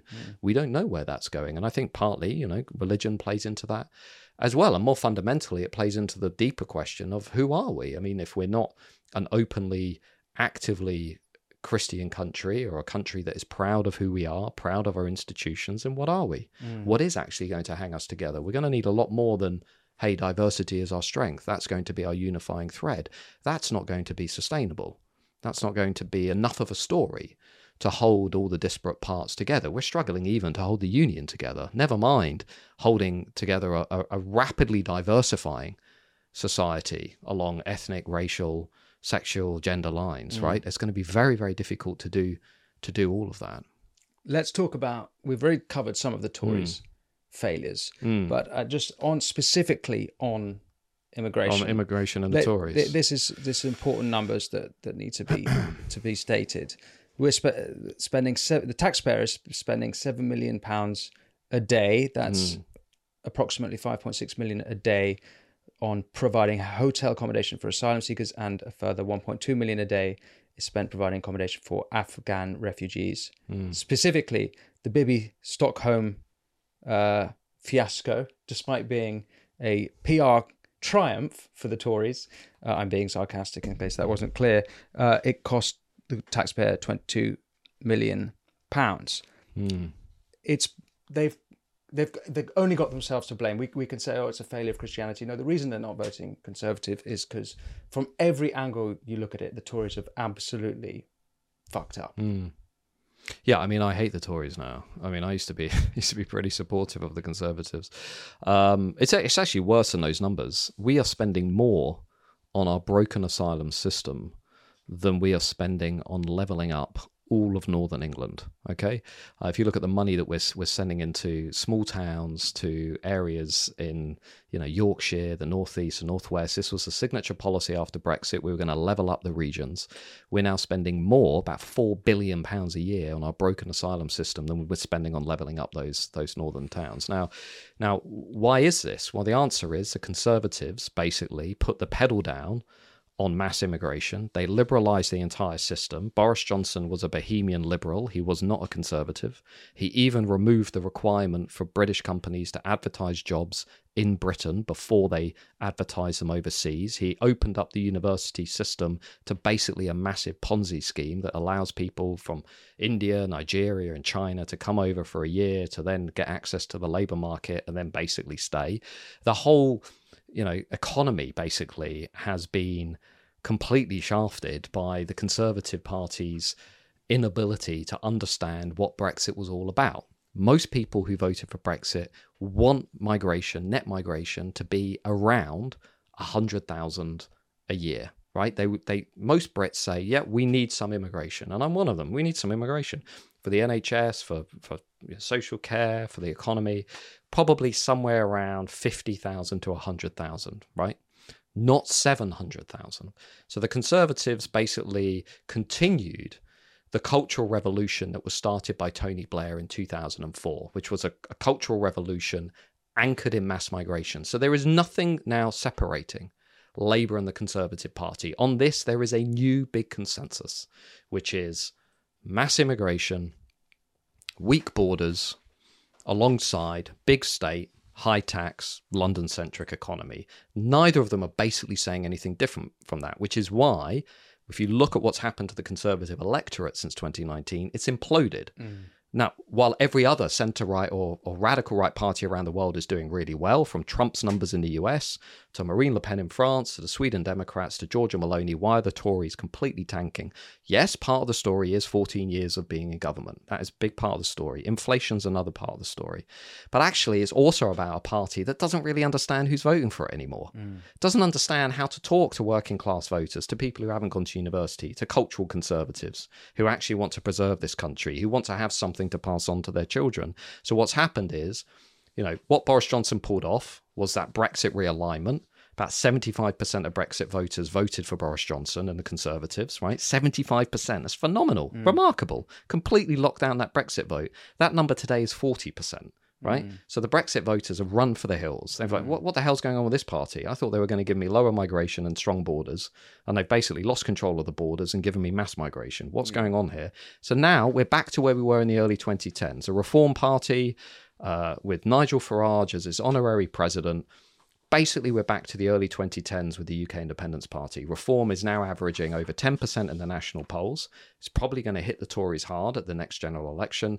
Why? Because they are saying to Conservative voters, you deserve better than this. Mm-hmm. You deserve the end of mass migration, no more net zero policies, strong borders, uh, investment in areas outside of London. These are all the things the Conservatives said they'd do. Boris Johnson was very clear he said, lower the overall numbers, level up Britain. And then he did the opposite with Dominic Cummings, by the way, who also signed off on lots of those changes. So basically, look, the Conservative Party is the problem. It is the problem. I've spent the last 20 years slowly coming to the conclusion that Peter Hitchens was, was right. The Conservative Party is the problem. Okay? If you want to change Britain, if you want to change politics in this country, we are going to need a different kind of politics, a different movement. I'm not saying that movement is the Reform Party. I'm not saying it's any other kind of party that we have. But what is clear is we need a different movement in Britain that is much closer to the values and the beliefs and the aspirations of a large majority of people out there who, to be blunt, are, have been screwed over by the post Brexit governments you're absolutely right about. I'll, I'll, just say that we, at time of speaking, we're just on the back of uh, by-election where the Reform party in Kingswood got ten point four percent of the vote, and in Wellingborough thirteen percent. So they should have got twice that. They should have got twice that. Why? What do you mean should have? Reform. Reform should be winning these by-elections. Such is the level of apathy and disillusionment Why out there in they? the country, because I think they've got a number of problem, problems. Most people don't know who they are, right? They've got this new name, Reform. Nobody knows what the hell that is Nobody knows who Richard Tice is, the leader. They don't have enough money because the Brexit donors haven't come back into the game yet. So they've got a number of structural problems. Now, if you put a decent leader, it's not I'm not being critical of Richard Tice. I'm sure he's a very nice man and he's sort of you know he's doing well in these by-elections. But if you put somebody with charisma on top of that party and you give them 20, 30 million pounds and you maybe change their policies a little bit, a few tweaks here, there, and, and everywhere, um, they would be, I think, getting up to about 20, 25 Someone decent, you mean Farage? I mean, Who are the probably no, no. I don't actually mean Farage actually, because I think as a country now, I think we're at a point where. Look, Nigel Farage. I know Nigel Farage very well, and I've been interviewing him on and off since 2011. Okay, I followed all the UKIP campaigns in detail. I was on the ground. I followed the referendum. I know the Nigel Farage show intimately. He is, without question, the most influential politician of our era, right? Because if it wasn't for him, we wouldn't have had the Brexit referendum and we wouldn't have voted for Brexit and we wouldn't have had Boris Johnson, etc., etc., etc. So much of British politics basically stands on Farage, right? And in the history books, they will see him as a, a very influential person. So, so none of what I'm saying is is a, is a criticism of Farage, but what I what I think is, if you're serious about bringing about change in this country now, and by that I mean genuinely reforming Westminster, genuinely reforming the political economy, genuinely reforming issues like migration, genuinely keeping the British people safe and secure, we are at a point where you cannot just look at Nigel Farage to have the answer. What I think the country is going to need is a coalition of people, including people from the millennials and Gen Z, new generations, who are capable of building something serious that's an alternative to the big two parties, that is well funded, and is much more in line with where the British people are. That's not to say that that might not involve somebody like Nigel Farage, but it is to say that we aren't where we were in the 2010s. We've got a different set of problems facing us than what we had in the 2010s. And I think those problems are going to need different solutions. And if you look across Europe today, the insurgents that are breaking through, the challenges that are breaking through, the populists that are breaking through are often younger, smarter, very hungry, very clever, very sophisticated with social media and so on, having an enormous impact uh, in their respective countries.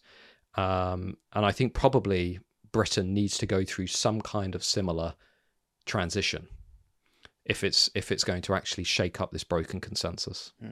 On the issue of consensus, I, uh, picking up on what I think might be a slight contradiction, or at least a Yeah. contradiction in what I've understood what you said. You describe a sort of uh, new consensus in Westminster, Mm. but you've also earlier said that Labour drifted more radical Mhm. left, Yeah. and so how Yeah. can those things be squared? Well, they can be squared because the Conservatives haven't done anything about it. I mean, if you look at what's happened with the radical left, with the imposition of, let's say, woke ideology, gender identity, critical race theory, the uh, identity politics, all the all the divisive stuff we've imported from America, I would argue, which is also now about to go on steroids with a Labour government at the end of this year. Labour are very clear in what they're going to do teaching kids white privilege, distributing government contracts on the basis of race and ethnicity. This is not British. This is like dark American culture war stuff. We don't want this in our country, but Labour are going to put the pedal down on it. What have the Conservatives genuinely done to push back against the cultural revolution that was started under Tony Blair and Gordon Brown? What have they really done? So I gave, uh, you know, let's imagine this. You, you, you've given Boris Johnson um, an 80 seat majority in 2019. Okay, he was unlucky. He had the COVID pandemic and then he had the war in Ukraine. Fine. But he's got an 80 seat majority. Ordinarily, you might have expected a Conservative leader to say, okay, now we've got an opportunity. Let's reform the legislative foundations of the new Labour project.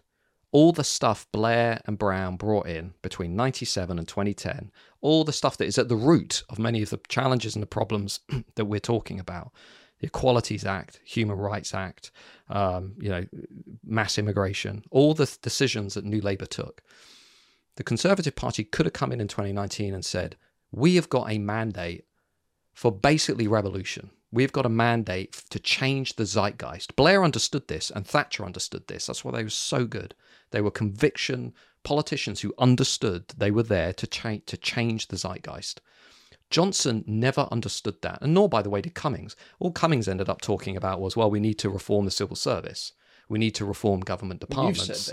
well, of course we do. Of course you. We need to be far more ambitious than that.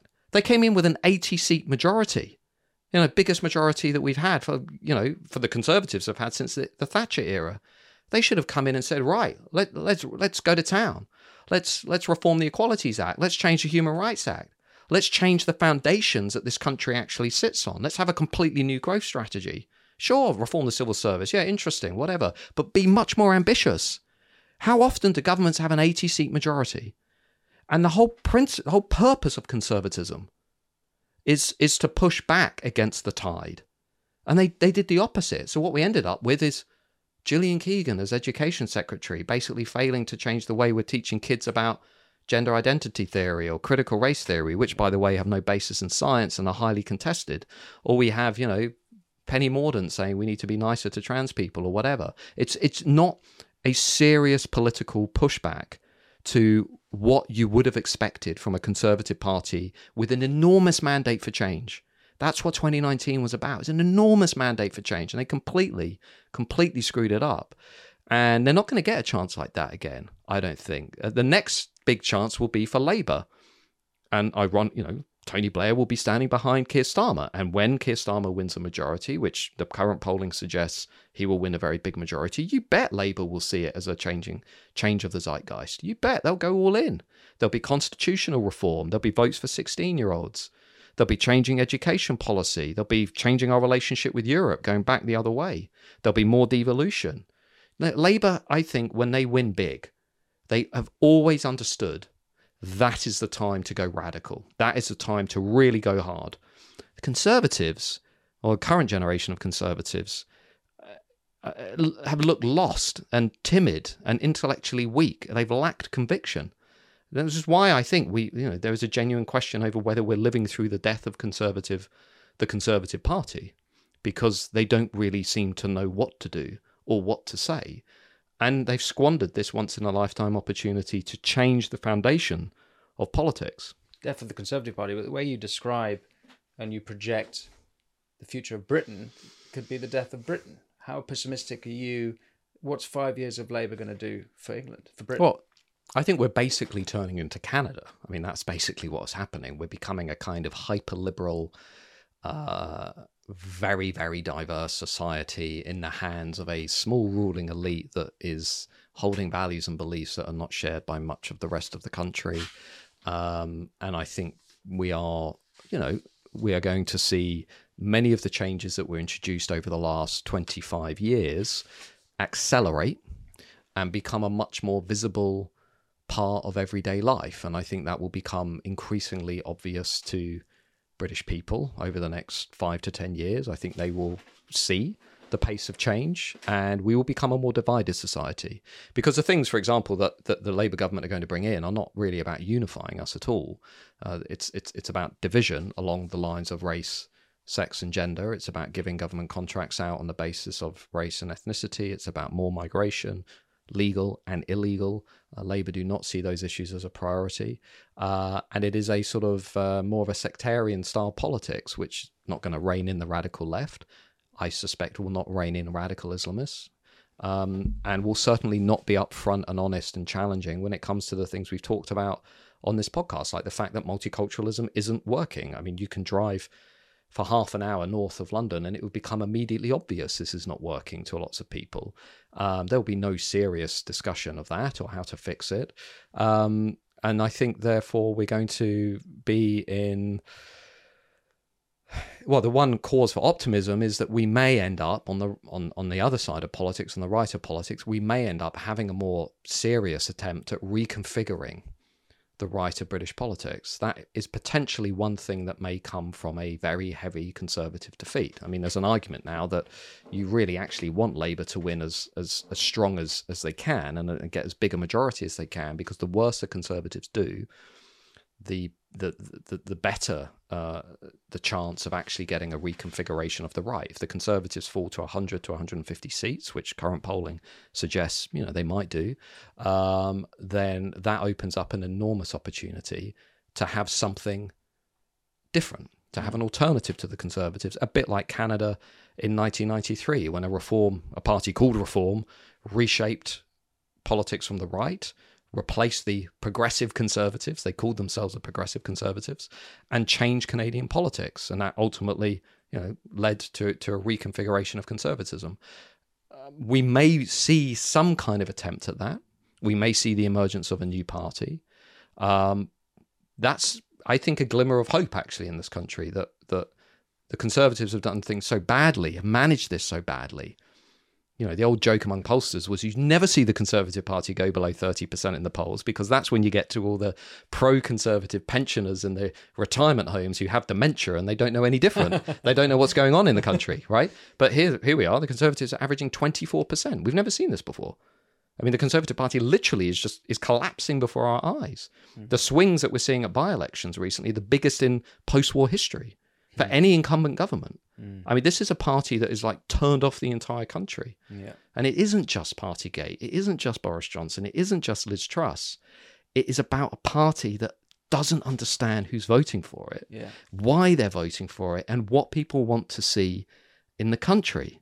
So that's my kind of glimmer of hope here. The worse the Tories do, the better the chance for those of us who actually want to reshape British politics in some way. it's way. amazing to think that only five years ago, when Boris Johnson won that, like the hubris in that that win and the, the kind of the kind of assumption that they'd you know conquered the country and completely not appreciating how capricious the voter really is and well, how quickly that's turned around. Yeah, and I give my respect to all those people at the time who had worked with Boris and said, you know, this is going to be a complete disaster. You know, there's a number of people in, in, in mainstream media, and they were they were they were on the money. But but the other thing about 2024 briefly is we're in the midst of an experiment. So what we what I think we're going to see, the British Tories are going to collapse, and I think Trump's going to end up back in the White House. And so what you've got is a tale of two realignments. You've got one in America where the Republicans really understood who was voting for them, mm. working class, non graduates you know, the suburbs, the small towns, flyover country. Campaign hard on immigration, campaign hard on border security, take on the woke, take on the institutions. Right now, say what you want about Trump, is he a threat to democracy, etc. They've held that realignment, and now they've got a credible chance of beating Biden and going back into the White House versus the Tories. Completely lost the workers, completely lost the non graduates, completely lost non London England. Every red wall seat on current polling will go back to the Labour Party. Mm at the next election. So what you're seeing is a tale of two realignments. And the Tories are going to be one of the only right wing parties, I say right wing loosely, they're going to be one of the only right wing parties that are actually going to lose this year because Europe in the spring is going to go sharply right. Hmm. Le Pen's going to do well, Wilders is going to do well, Meloni's going to do well, Vox in Spain's going to do well, Chega in Portugal's going to do well. Trump is look, looking very strong in the swing states, certainly going to give Biden a run for his money. And then the British Tories, they're going to be sort of scratching their heads saying, gee, how did we go from giving the world a masterclass in how to win a realignment after Brexit to giving the world a masterclass in how to lose a realignment mm-hmm. only five years later? Mm-hmm. And the answer is all realignments are about demand and supply. You can have a demand for a completely different politics, but you've got to supply it with something mm-hmm. that is mm. resonant to people.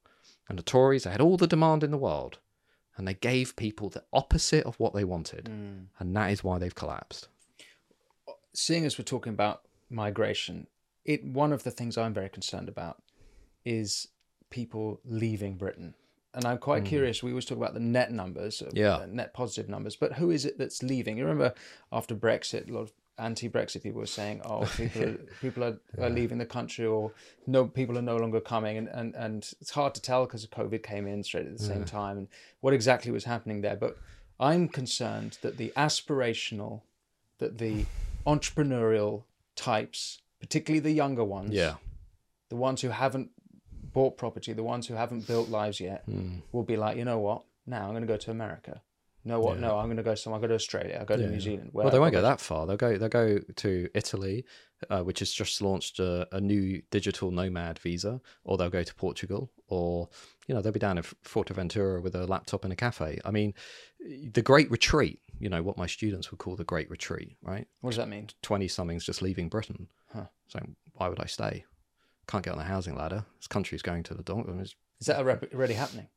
Yeah, lots of young people talk about the Great Retreat. You know, it's uh, Peter Hitchens has been advocating it for years. You know, so basically running around London saying to young people on every podcast, "Why don't you leave the country?" Right? And lots of people are saying that because the quality of life is deteriorating. Right? I've lived in Britain, Britain since 1981. I've travelled a lot, but I've I've been for you know over 40 years. Quality of life is deteriorating. Public services are deteriorating. Quality of leadership is deteriorating. We have no serious response or answer to the big challenges facing us from mass migration to crime to integration to who we are. Know, to Uh, the birth. So the what birth the rate birth rate is, is is is, issue, is but one that's- point five is is, Yeah. is is going downwards. We, we you know, we don't know who we are. We don't know what what we want. We we are not a serious country in many respects, and that's saying something. You know, we have no serious growth. We have declining GDP per head. We have no productivity. Our mid-level cities compared to mid-level cities elsewhere in Europe are, are nothing. It's London or bust, basically, Mm. right? We we can't seem to even get train lines in northern England England to work the way they should. Okay, so of, of course, if you're 25 or you're 30 and you think I've got good prospects, why wouldn't you go to Italy or Portugal or get you know 10, 20 percent tax rates? Why would you be here? The highest tax burden we've had pretty much in the post-war period. Um, also, with the sharpest decline in living standards in the, in the post-war period, or at least since 1955, why why would you stay here? This is and and and I think who's leaving? That's the interesting question because people are leaving.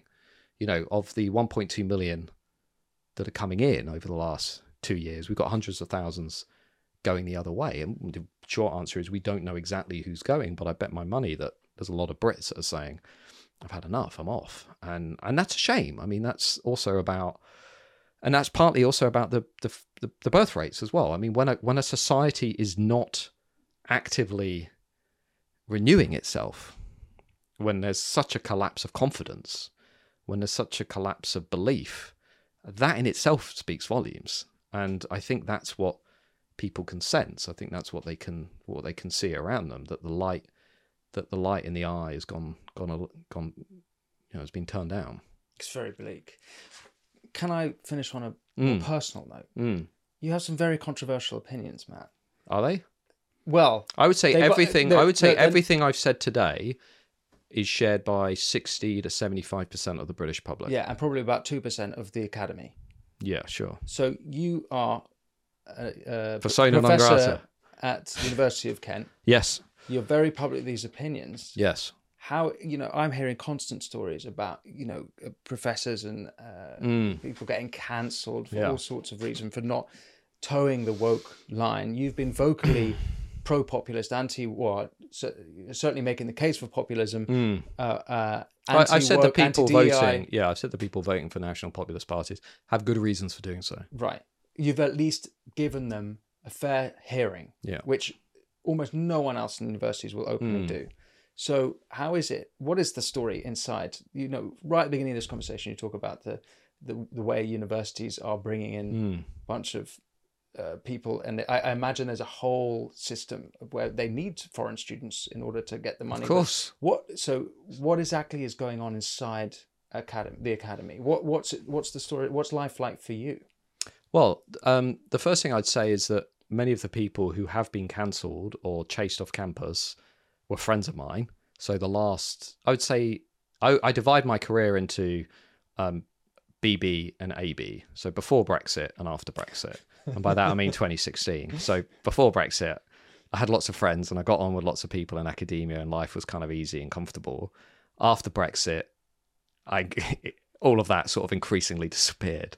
And I watched, you know, as you know the story, you know, Jordan Peterson disinvited from Cambridge, Kathleen Stock chased out of Sussex, Eric Kaufmann basically harassed at Birkbeck, you know, go on and on. So I watched all of these people I know. I mean, you know, they, they they're good people.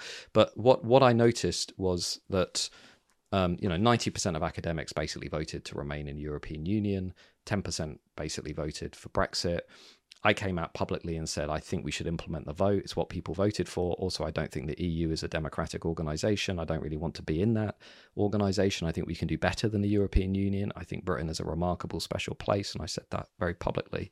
So that obviously wound a lot of people up. And then when I started seeing nonconformist, gender critical scholars being chased off campus and so on, I actually said, you know, we got to do something about this, and ended up with a bunch of renegade academics passing or helping to push through and design the Higher Education Free Speech Act, which is one good thing the Conservative Party did. So now, basically, every university in the country has a legal duty to protect and promote um, free speech, free expression on campus. And if they persecute or harass people like me, or Kathleen Stock, or Eric Kaufmann, or whoever, they can be fined by a regulator.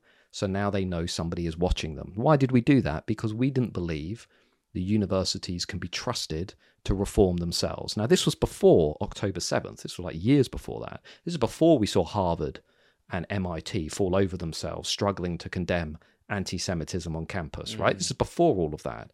So we got ahead of it and we said, like, we've got to do something here. Now, obviously, within the universities, that basically made me a bit of a pariah. And I think there are two things basically academics hate, loathe, actually. One is conservatives, and the other is academics who have a very public profile and go on the media. So now imagine if you're a conservative academic who goes on the media and has a public profile. Why do they hate conservatives? Um, well, it's the old saying that uh, I know the whole country hates conservatives. Conservative conservatives think think liberals are misguided, and liberals think conservatives are evil. I mean, it's a basically it's a clash of visions. I mean, it's Thomas Sowell's, uh, you know, competing visions, and they do fundamentally think there is something evil about conservatism. But how, why why are those people in the position to be educating students? Like, how have they ended well, up my to argument dominate the universities? Well, I, and that's something that I think we should be fighting and and really working to change. That's why. Um, I don't actually agree with setting up parallel universities. Um, I know that people, you know, Niall Ferguson and others have set up University of Austin. I think it's an important institution. In the UK, Eric Kaufmann's just set up the Centre for Heterodox Social Science at the University of Buckingham.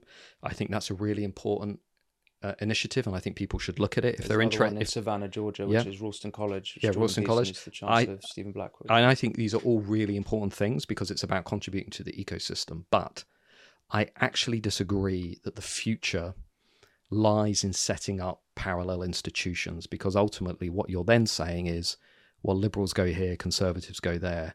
I would much rather us fight to ref- try and reform some of these existing institutions while also strengthening the ecosystem, right? Let's have some of these other entities, but fundamentally, we need to actually focus on saving and changing these institutions. And uh, one reason why, on a personal note, I don't think people came for me in a way they did go for people like Kathleen Stock and others. Um, firstly, I avoided the the kind of sex gender debate um, because I don't work on it, I don't research it. But also, I think I took a decision early on in that if you become very high profile, the universities generally will will not go after you because they know there are going to be reputational consequences if they do. That's so- new, right? Because that might not have been the case five years ago. Um, possibly. I mean, I, I, yeah, I remember talking with Jordan Peterson about this. I think there are two things you need to do if you want to say something countercultural in the universities. One is you need to have financial insulation because people will come after you and they will try and counsel you. I, um, good friends of mine, former friends, actively tried to do that to me, and I know you've been through similar trials, but but actively tried to Mm. basically get me sacked. Um, uh, so you need financial insulation, but you also, I think, need profile, so people know if they really do come after you, there is going to be an almighty storm. Mm. And most university administrators, at the end of the day, will think, I can't actually be bothered with that. It's probably not in our interest to do Mm. that. There was no great acceptance of viewpoint diversity. Like, I, I, I know people are not around me saying, we're going to let Matt say what he thinks because we think it's important and we believe in free speech. I know there have been all kinds of low level campaigns and tactics to basically try and dislodge me. But um, ultimately, if you've got financial insulation and you've got a profile, you can basically withstand it. There are enormous consequences, though. You won't be invited to events. You find it harder to publish. You will get a really tough time when it comes to getting research grants. It's what the, it's what we call the chilling effect. So what you'll notice is people will just gradually start moving away, Mm. and you will become aware of the fact that you are a pariah. Now, if you believe in what you're saying, a lot of that stuff is completely manageable because you get strength from integrity Yeah. and you get strength from being true to your beliefs and who you are. And I, on a personal note, I've yet to meet anybody who has. I kind of keep waiting for the day where, where somebody's going to pop up and demolish all of my arguments and make me realize I've been really stupid and I've got something wrong. And but it just doesn't happen. And I think what what I'm trying to say is I've sort of gone up against what I would call this new religion. Like I've called it out on a lot in a lot of areas. You know, free speech, universities, migration. And I, I actually think at the end of the day, it's a bit like, you know, the emperor's not wearing any clothes. I don't think the arguments are there. Mm. I really don't. And I it, it, is a it, it's like a religion. And I've I've sort of committed, you know, blasphemy. And so therefore I'm I'm thrown out. Mm. And it's worse being an insider becoming an outsider than being an outsider and always being an outsider. It's much worse. So the treatment, if you go on social media, you'll quickly see the sort of, you know, if you've been an insider in, in the academy and you've you've become an outsider and, and a rebel or whatever, you know, they hate you twice as hard than if mm. you were already an outsider. Why, why is that? Because you're Well, one of you- theirs. You're an apostate. Yeah, you betrayed the cause. Yeah. You've called it out. And mm. so the intensity that comes with it. And I'm talking about, you know, these are people I spent a lot of my life with, you know, socializing, writing papers with, working with, who became very ugly, immature, nasty bullies, is how I would describe them. To the point that I would not willingly, knowingly associate with them outside of if unless I absolutely had to through work. Um, So and and it's very personally, you're describing unfortunate. it how they've just been Yeah. treating you personally. Oh yeah, yeah, yeah. Enormous, yeah. And I've seen that to friends, in, and much more serious consequences. You know, people have lost their jobs, they've lost their livelihoods. I, I've been at dinner with professors in the US who tell me, you know, they're taking all kinds of pills to go to sleep at night because of the harassment, because of the, that sort of the culture of intolerance, and it's always been there. You know, I mean, academics are notoriously um, jealous of one another. You know, they uh, the old saying that they fight so hard because the stakes are so low.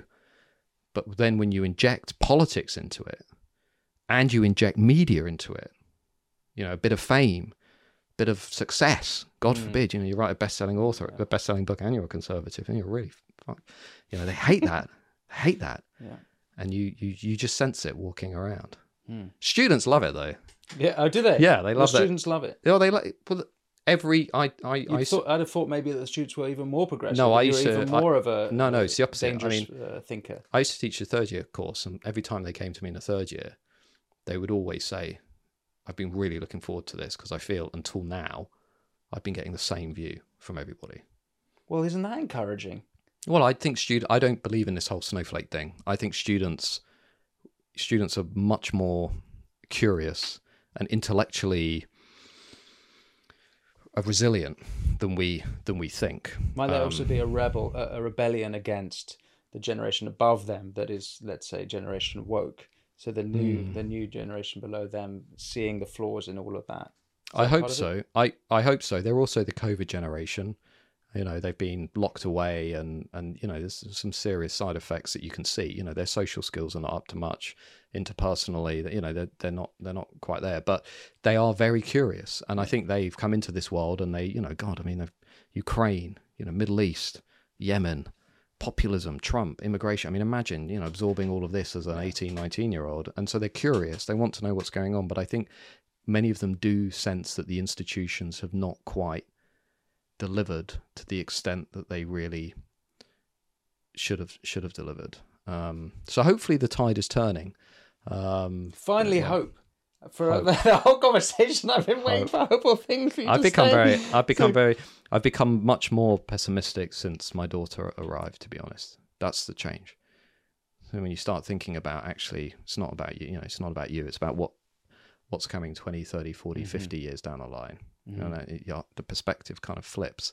So that's why I've become much more pessimistic and much more outspoken in trying to say to people, we have to get on top of these problems. Now, I don't care about perception.